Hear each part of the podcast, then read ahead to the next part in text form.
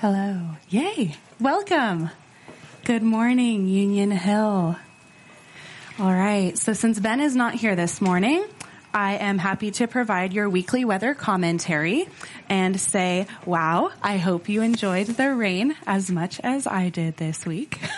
Very needed. Um, and that's about of uh, advanced of a weather report as I can give. um, but in terms of other announcements, please refer to your weekly emails.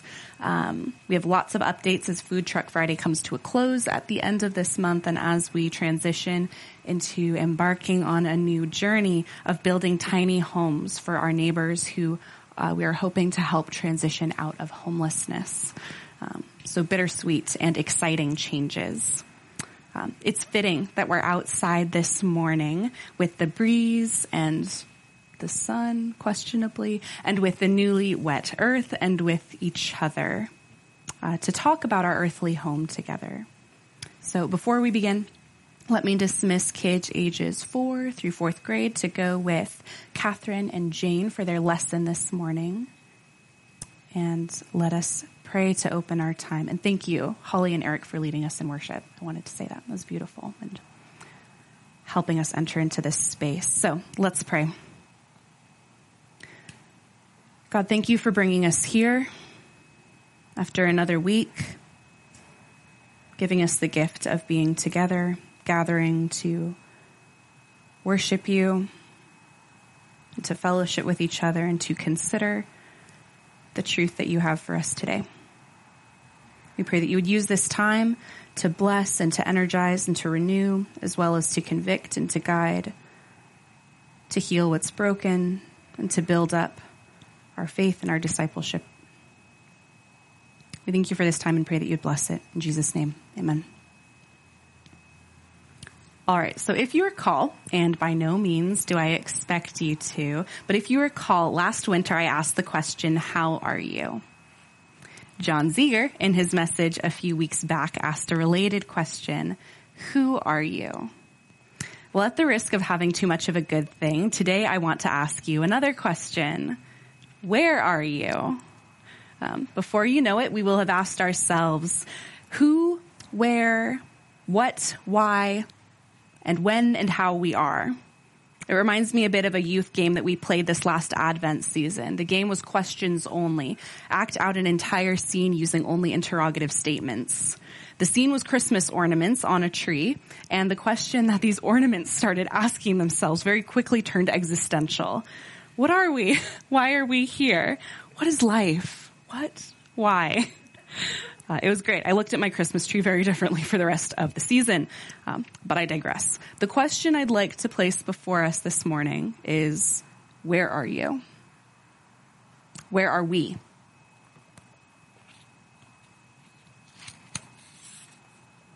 And in thinking about this question, please resist the urge to abstract. I mean, simply, do you know where we physically are today? What do we call this space? The world we inhabit, our specific location in it. As followers of Christ and as worshipers of God the Creator, it is important and it's telling how we answer this question.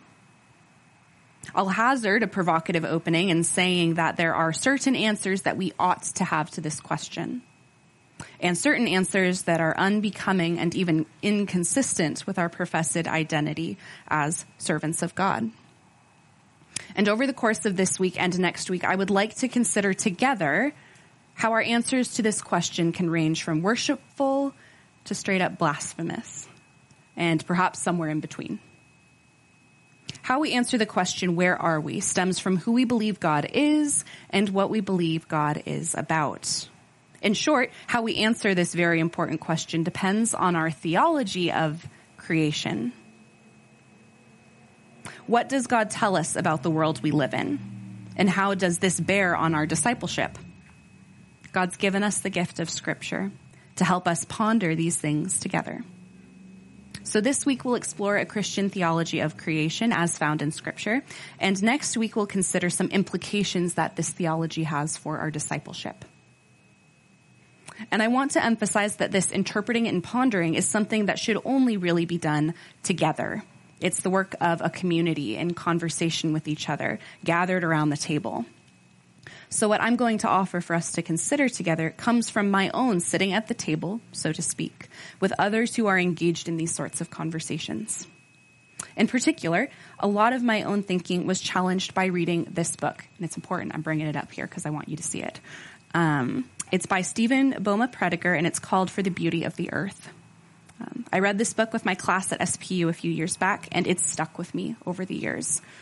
Um, some of what I'll offer today comes from his and others' interpretations of scripture and scholarship, and from conversations that this book sparked amongst our class and with, with many going forward.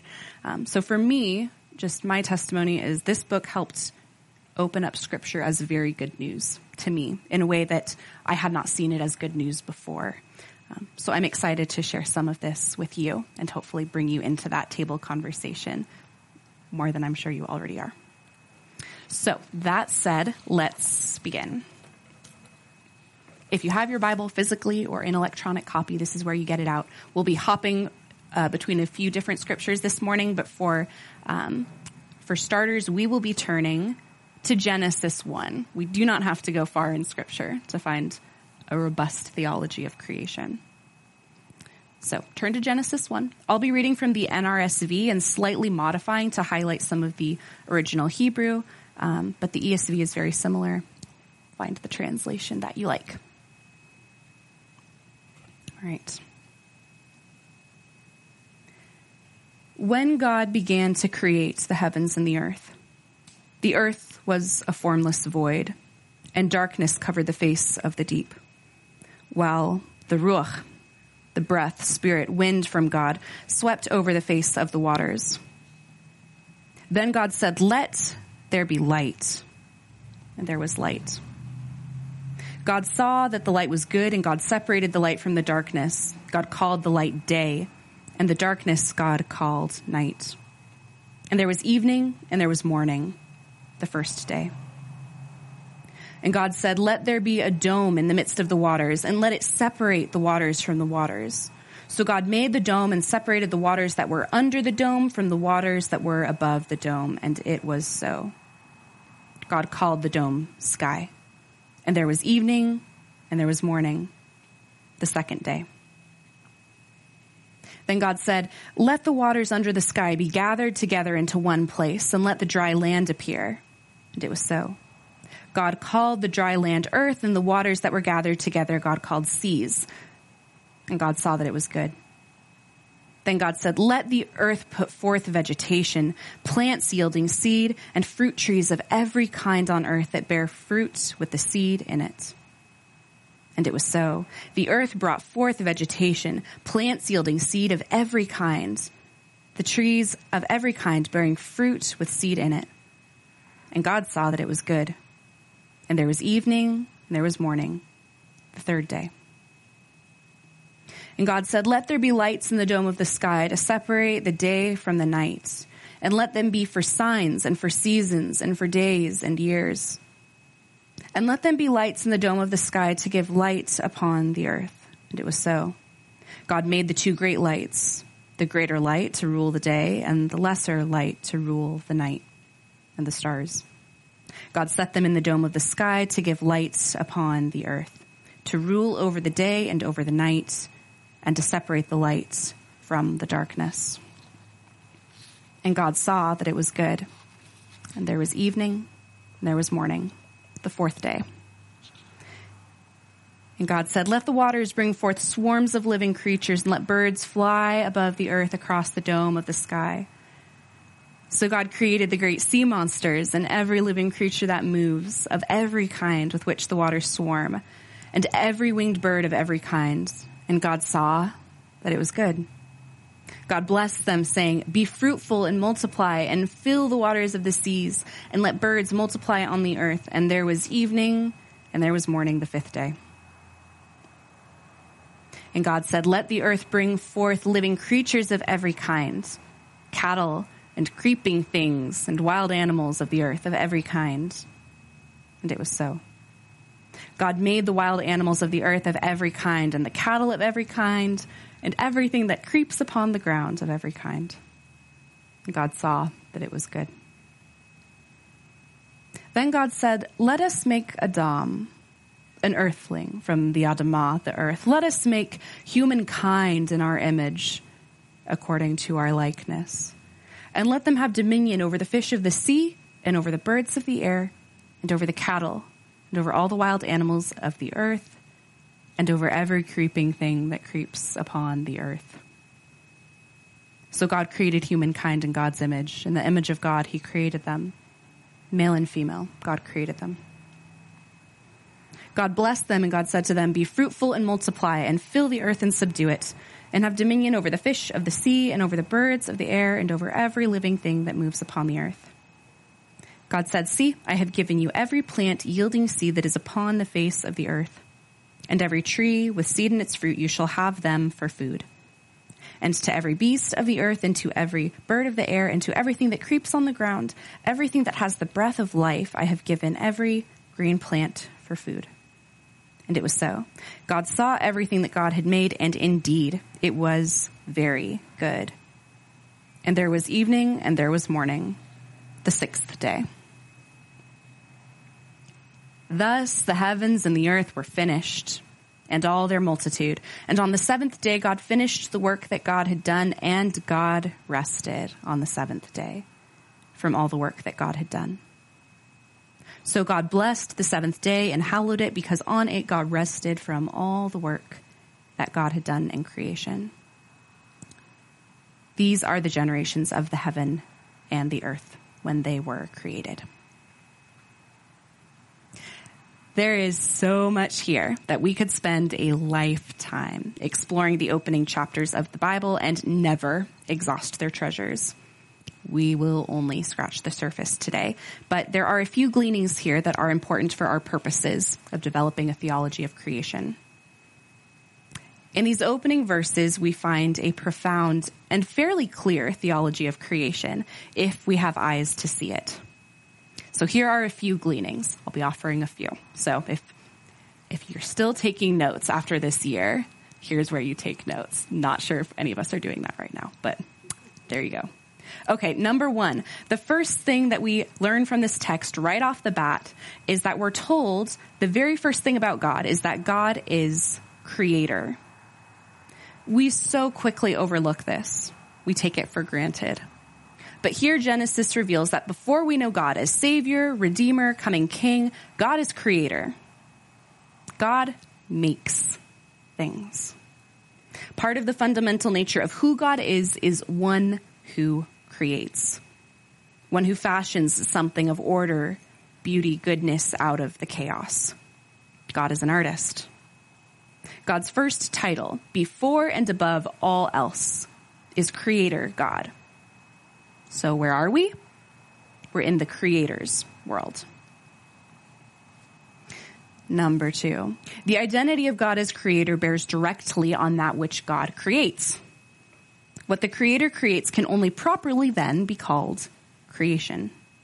Our world, its moon, the other planets in our solar system, the 3,200 known solar systems in the Milky Way galaxy, there's probably way more, the two trillion galaxies estimated to exist in the universe, the entirety of the cosmos, the proper term for all of this is creation. So where are we? In a God made world, creation. Number three we see that God shares power and agency in creating. Genesis shows us that both human and non-human creatures are invited to participate in creation and respond to God's word in their own unique ways. So we read that the earth brings forth vegetation actively. The waters actively bring forth swarms of living creatures. Humans are also given a unique task that entails an ability to participate. God's creation has a genuine ability to act on its own, to respond back to God. So where are we? In a responsive creation. Number four. The first six days of Genesis are beautifully structured and ordered. In the first three days, God acts to create order out of chaos right? He separates light from darkness to make days, separates waters above from waters below to create sky and sea, separates waters below to create space for land. So in the next three days, God in turn fills each of these newly ordered spaces with abundant life. So the first day, God fills the day and the night skies with lights to mark time. On the fifth day, God fills the sky with birds and the sea with sea creatures. And on the sixth day, God fills the land with all types of land animals, including humankind, right? So where are we? In a world that is wisely ordered by God.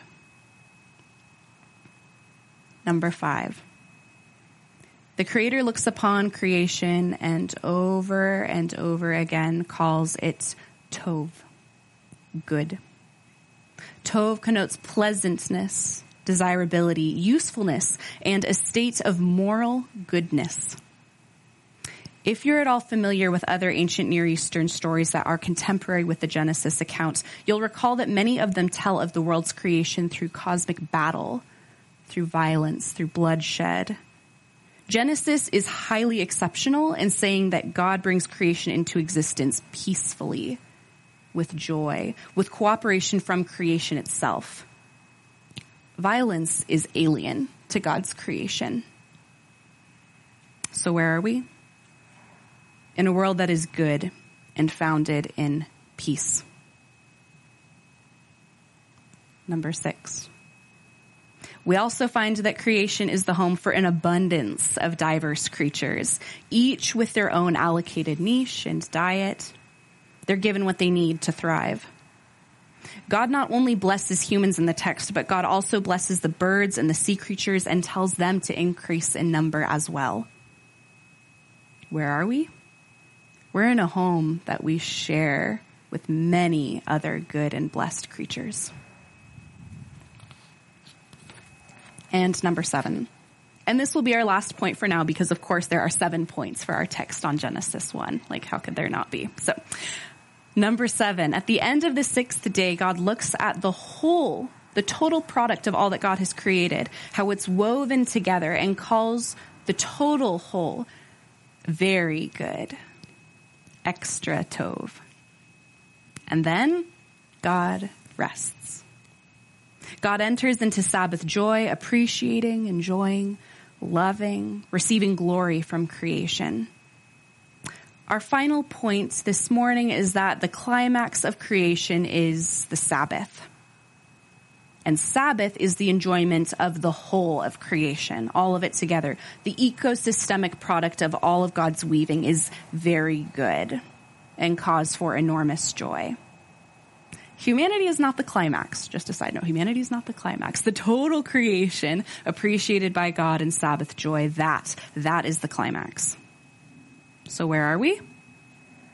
We're in creation woven together by God into very goodness and blessed for Sabbath rest. Now, I've given us seven points, and there are hundreds more we could draw. Um, perhaps you're already thinking of your own. There are many. But for now, this will start us on our theology of creation. So, so far this we know. We're in the creator's world, therefore creation. Creation is responsive, wisely ordered, good, founded in peace, home to many good blessed creatures, and creation in its fullness is very good and blessed by God for Sabbath rest. Steven Bouma-Prediger, who wrote this book, concludes God is a gracious homemaker, and the earth is our home. And we are here in it with a great many other creatures who also call creation. This must be our starting place. Before we rush to the verses that tell us about humanity's uniqueness or that locate us in the text, we must remember that this is God's story. Then it is ours. So if we're to properly understand ourselves in this text, we need to properly center God first. And in this passage, God is centered as creator, and God in turn centers creation. And only from this place of taking God and God's interests seriously can we approach ourselves in the text appropriately. So with this essential frame in place, now we can turn to humanity and see how our small and special piece fits in. we find God's decree, let us make humankind in our image in verse 26. We're told, then God said, let us make Adam in our image, according to our likeness. Let them have dominion over the fish of the sea, over the birds of the air, and over the cattle, and over all the wild animals of the earth, and over every creeping thing that creeps upon the earth. So God created humankind in God's image. In the image of God, he created them. Male and female, God created them. God blessed them and said, Be fruitful and multiply, fill the earth and subdue it. Have dominion over the fish of the sea, over the birds of the air, and over every living thing that moves upon the earth. A few more notes. Before we get so preoccupied with how special and unique humanity is, and I'm not saying it's not, but before we go there, let's first notice. The Hebrew text reads, and Elohim, which is the plural name for God, said, Let us make Adam in our image, after our likeness. So the word in the text that will eventually become the formal name Adam is actually at this point a generic term, and translates roughly to earthling or groundling. For the creature Adam is taken from the Adamah, the soil, the dirt, the clay. The Latin would translate it, let us make a human from the humus, the ground. Humans are at our core, down to the name that God has given us, connected to the earth. We're named for it. God tells us that from it we are taken and to it we shall return. Humans are connected to the earth. Second note before we continue. Humans are created on the same day as all the other land animals. Have you ever noticed that? We're created on the same day as the cattle, the creeping things, which is a fun category, and the wild beasts of every kind humans are connected in our home, but also in our nature, the sort of being we are with other members of the animal worlds. We don't get our own special day of creation. We're connected, we're embedded in relationship with other living creatures. Humans are connected to other creatures. So these connections in place, we do also see that humans occupy a unique place in creation. First of all, God has a special intent when God makes humans. God says, let us make humankind in our image, according to our likeness. Much could be said here, but to be brief, the phrase in our image is a translation of the Hebrew word selem. Selem appears throughout the Old Testament and is often translated as image, statue, icon, or idol. It connotes a carved image that represents a deity. Isn't it interesting that this phrase that is often used of carved idols and images is here used in a positive way to describe humanity as bearing the image of God? God literally molds the Adam from the Adamah, that is, uh, from the clay, and says that this is a living icon of me. It represents me here. So we know that humans are both embedded in and united with the fabric of creation, and we uniquely reflect the image of God. And this identity informs our function in creation. Let us make humankind in our image, according to our likeness. Let them have dominion. Fill the earth and subdue it, and have dominion over the fish of the sea, the birds of the air, over every living thing that moves upon the earth. The Tanakh translation of these verses renders the text fill the earth and master it, rule it, subdue, master, dominion, rule. These are weighty words. And creation groans under their interpretation. Or should I say misinterpretation? under the use or abuse of Scripture. We hear these words, the commission to subdue or master, to have dominion or rule, and we frequently interpret them as dominate, subjugate, violate.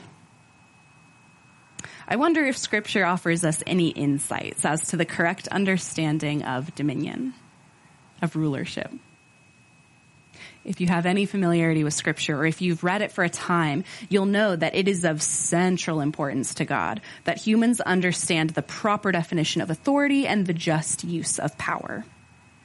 Such concepts are central from the first pages of Scripture through every book and story, straight to the cross and through the culmination of the new heaven and new earth.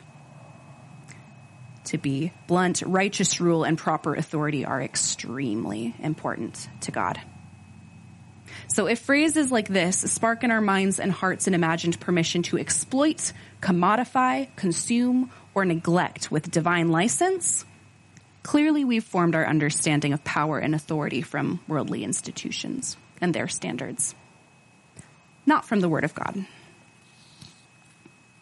But what does right rule and the proper use of authority look like in God's creation? If you'd like to turn to Psalm 72, Psalm 72 describes the ideal king. Here it's imagined in Solomon, but ultimately the psalm is prophetically looking ahead to Jesus and to the new life that Jesus offers to us. I won't be reading the full psalm, but I will highlight a few excerpts. You can totally pin it to read later. It's a good one. Some of the verses, and I'll start with the, the beginning verse. Give the king your justice, O God, and your righteousness to a king's son. May he judge your people with righteousness and your poor with justice. May the mountains yield prosperity for the people and the hills in righteousness. May he defend the cause of the poor of the people, give deliverance to the needy, and crush the oppressor. May he live while the sun endures, and as long as the moon throughout all generations. May he be like rain that falls on the mown grass, like showers that water the earth. In his days may righteousness flourish and peace abound until the moon is no more. May there be an abundance of grain in the land. May it wave on the tops of the mountains. May its fruit be like Lebanon. And may people blossom in the cities like grass of the field. And I'll stop the excerpt there. We can see here that the right ruler exercises dominion properly. And the results of their rule are justice for the oppressed, deliverance for the poor and the needy, and righteousness towards all creation. And the result of such a rule is shalom, the peace and flourishing of all creation. Shalom is an ecosystemic reality. And this highlights that our care for one another is not separate from our care for creation and other non-human creatures. In fact, contrary to our common tendency to divide caring for neighbor and caring for the planet into separate categories, these are actually far more connected than we would imagine. More on this later. But if we're still wondering what this right kind of rule looks like, God provides us an even clearer picture. And here, if you'd like to turn to Mark 10, if you're still tracking with me, go for it. In Mark 10, just to set the scene, Jesus' disciples find themselves enamored with the worldly vision of power. James and John approach Jesus and ask to sit at his right and left hands when he comes into his glory. And then the other 10 get mad at James and John, presumably for asking outright what they each secretly hoped for. Now I know you can't imagine desiring a position of influence, respect, comfort, and good reputation we surely can't relate to these short-sighted disciples at all. Maybe you can't. You're probably more sanctified than me. But in verse 42 of Mark 10, Jesus responds to this striving for power. In verse 42, he says this, you know that among the Gentiles, those whom they recognize as their rulers, their rulers lord it over them, and their great ones are tyrants over them. But it is not so among you. But whoever wishes to become great among you must be your servant, and whoever wishes to be first among you must be the slave of all. For the Son of Man came not to be served, but to serve, and to give his life as a ransom for many. When we hear the words master and rule, Jesus tells us the image that should come to mind. The Son of Man washing the feet of fishermen of peasants, of outcasts, feeding the hungry, healing the sick, caring. Proper rule is service and sacrifice. So if we are serious about obeying God's call to rule and master, then we will live lives of sacrifice and service for that which God loves. Our tendency to use our unique responsibility as a license to act selfishly and violently towards God's world is truly breathtaking and well documented in any brief history of supposedly Christian attitudes towards creation. Wendell Berry minces no words regarding such an interpretation of Genesis 1 as license to abuse the natural world. He says, such a reading is contradicted by virtually all the rest of the Bible. The ecological teaching of the Bible is inescapable. God made the world because God wanted it made. God thinks the world is good and loves it. It is God's world. God has never relinquished title to it, and God has never revoked the conditions that oblige us to take excellent care of it. If God loves the world, then how might any person of faith be excused for not loving it or justified in destroying it? If our bodies bear the image of God and if we represent God in creation, then our delegated authority to rule and master it must be of a like nature to God's example of ruling. And God's example of ruling looks like executing justice, delivering the vulnerable, protecting the weak, walking in righteousness, and working towards the ecological value of shalom. Or as summed up by Jesus in Mark 10, it is service and sacrifice. In other words, at least as far as God is concerned, to rule is to steward, because that which we rule is not ours. And we rule on behalf of a higher authority who we will answer to. And as a side note, even as we talk about rule and authority, if you refer to Genesis 1, 26 and 28, you will find that God gives humanity authority over sea creatures, birds, and other land animals. So the cattle, the wild animals, the creeping things that creep on the earth. Our authority extends to other non-human animals. It does not extend to plants, to the land itself, to the sea, or to the air. We're never given authority, even delegated authority over all of creation. Just an observation. Even if such a theology of creation strikes us as reasonable or familiar, there can be other things beyond our own selfishness that get in the way of our being good stewards. I'll take a small amount of time here to address just one that comes from a certain reading of Scripture. One common cause for confusion among many Christians is the popular belief that God intends to destroy the world with fire and evacuate humanity at the end of time. This is not a sermon on eschatology, uh, the end times, but it is important that we address these ideas as they relate to our understanding of God's intentions for creation. A key text commonly cited as supporting the notion that the world will be destroyed is 2 Peter 3:10. So if you'd like to turn there, go for it. Again, that's 2 Peter 3:10. In this passage, the author is exhorting their readers to remain faithful and patient as they wait for Christ's return. And in verse 10 they say, and here I'll read from the ESV, they say, "The day of the Lord will come like a thief." And then the heavens will pass away with a roar, and the heavenly bodies will be burned up and dissolved, and the earth and the works that are done on it will be exposed. Other translations, like the RSV and the KJV, end with the earth and the works done on it will be burned up. Other translations say that creation and all that is done on it will vanish or be laid bare. Most English translations translate this last clause in some kind of creation negating manner. The Greek verb that translators are seeking to translate is heurethesetai. It comes from the Greek verb heurisko, to find. It's the root that we get the English word eureka from. So in case you're interested, the root heurisko is used almost 200 times in the New Testament, and it is almost always translated as found or to find. A couple other less frequent translations include disclose, prove, or recognize. In zero instances of its translation in the NRSV does this word remote, uh, remotely relate to burning. Zero. In other words, the text seems to be saying that after a refiner's fire of purification, the new earth will be found, not burned up. It will be discovered, not destroyed.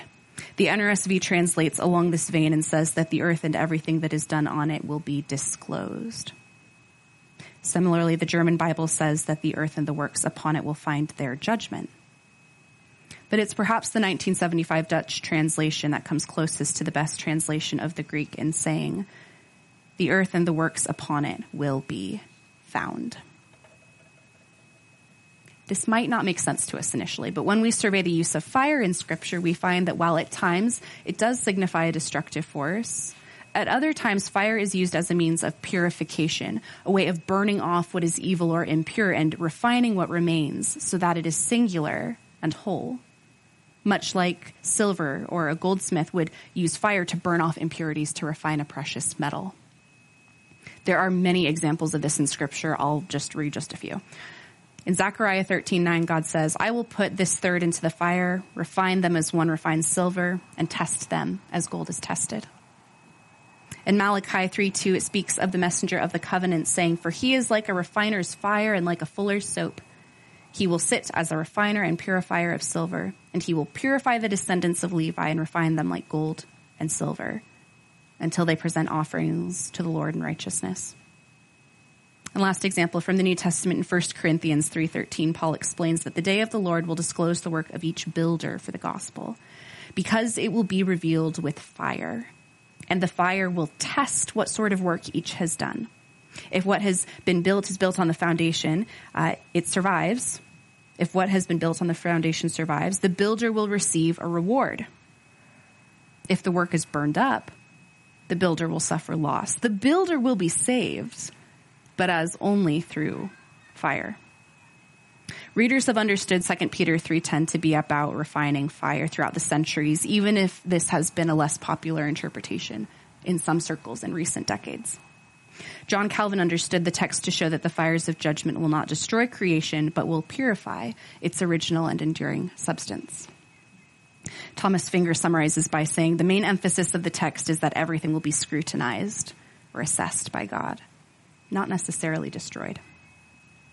Susan Schreiner explains that such an interpretation understands God to be faithful to the creation that God loves so much. Just as God has brought the cosmos into being and is closely involved in its every particle, from the grasses of the field to the lives of the sparrows to the hairs on our heads, God will remain faithful to creation and renew and transform its substance when the time comes for all things to be made right. So thus, when we carefully study 2 Peter through, we find that it actually speaks of a basic continuity rather than discontinuity between this world and the next. And we can therefore trust that creation is not some temporary container or inconsequential stop on our way to something greater beyond. Creation, this one is our proper home. It's important to God. God is not leaving it behind. We've journeyed this morning through many passages in scripture through lots of Greek words that either really excite you or really don't, through passages and interpretations that may be familiar or completely new or maybe a little bit of both. We've considered what a theology of creation and of God as creator might look like. We've looked at some passages and explored approaches that might yield a more fruitful understanding of who God is and what God is about. So to sum, we're in the creator's world creation. Creation is responsive. It's wisely ordered. It's founded in peace. It's good. It's home to many good and blessed creatures. In its fullness, it's very good and blessed for rest. All humanity is given a special status in creation, and with this special status comes the unique responsibility of stewarding and serving its ruling in the image of God as modeled by Christ. And humanity is commanded with this responsibility and the expectation that God will return and creation will be found and restored so that God may come and rule in it with all God's people and creatures for all eternity. And this is good news. And this good news should have bearing on our discipleship. Thomas Finger logics that since God will transform the earth we now have, the earth must be precious to God and proper stewardship of non-human nature is a task with eternal consequences. Perhaps this news feels like fresh water to your soul. Perhaps it challenges you, asks you to reconsider or think anew. to metanoia, to repentance, if you've been listening to Ben talk about metanoia these past few weeks. Perhaps it is difficult to receive this news or to try on a different perspective. Perhaps you're energized by our time reading and learning together. Perhaps you're exhausted. I hope that it opens up space for us to imagine and wonder about what it means to live as a creature in fellowship with the world and in worship of our common creator. I hope that it opens up new questions for us. If God's work is about restoring, renewing, redeeming, and making whole, then what sort of work ought we to be about? What does this mean for our treatment of our home, for our stewardship of nature, for our use of precious resources, for our conservation of space, for our love of the ground for which we are named? What does it mean for us to tend and to keep it as we're commanded? So let our, may we let our minds be percolating over the coming days about what values, what ethics, what practices we ought to pursue as people charged by God to care for creation. And next week we will come back together and consider these questions more together. Let us pray. God, thank you for giving us the gifts of our beautiful home. Thank you for the gift of life. Thank you for the gift of fellowship with each other, the gift of our senses to take in the wonders of your creation. Thank you for being a God who creates in love. Thank you for loving us into being. We pray that you would continue to transform our minds and our hearts and our beings as we take in your truth, as we open our eyes and awake to the wonder of what you have done. Stir us, change us, wake us up, break our hearts. May we see you and may we see you in every fiber of our world, God be about the work of making us the people that you would have for us to be. And thank you for journeying with us. Thank you that this is so.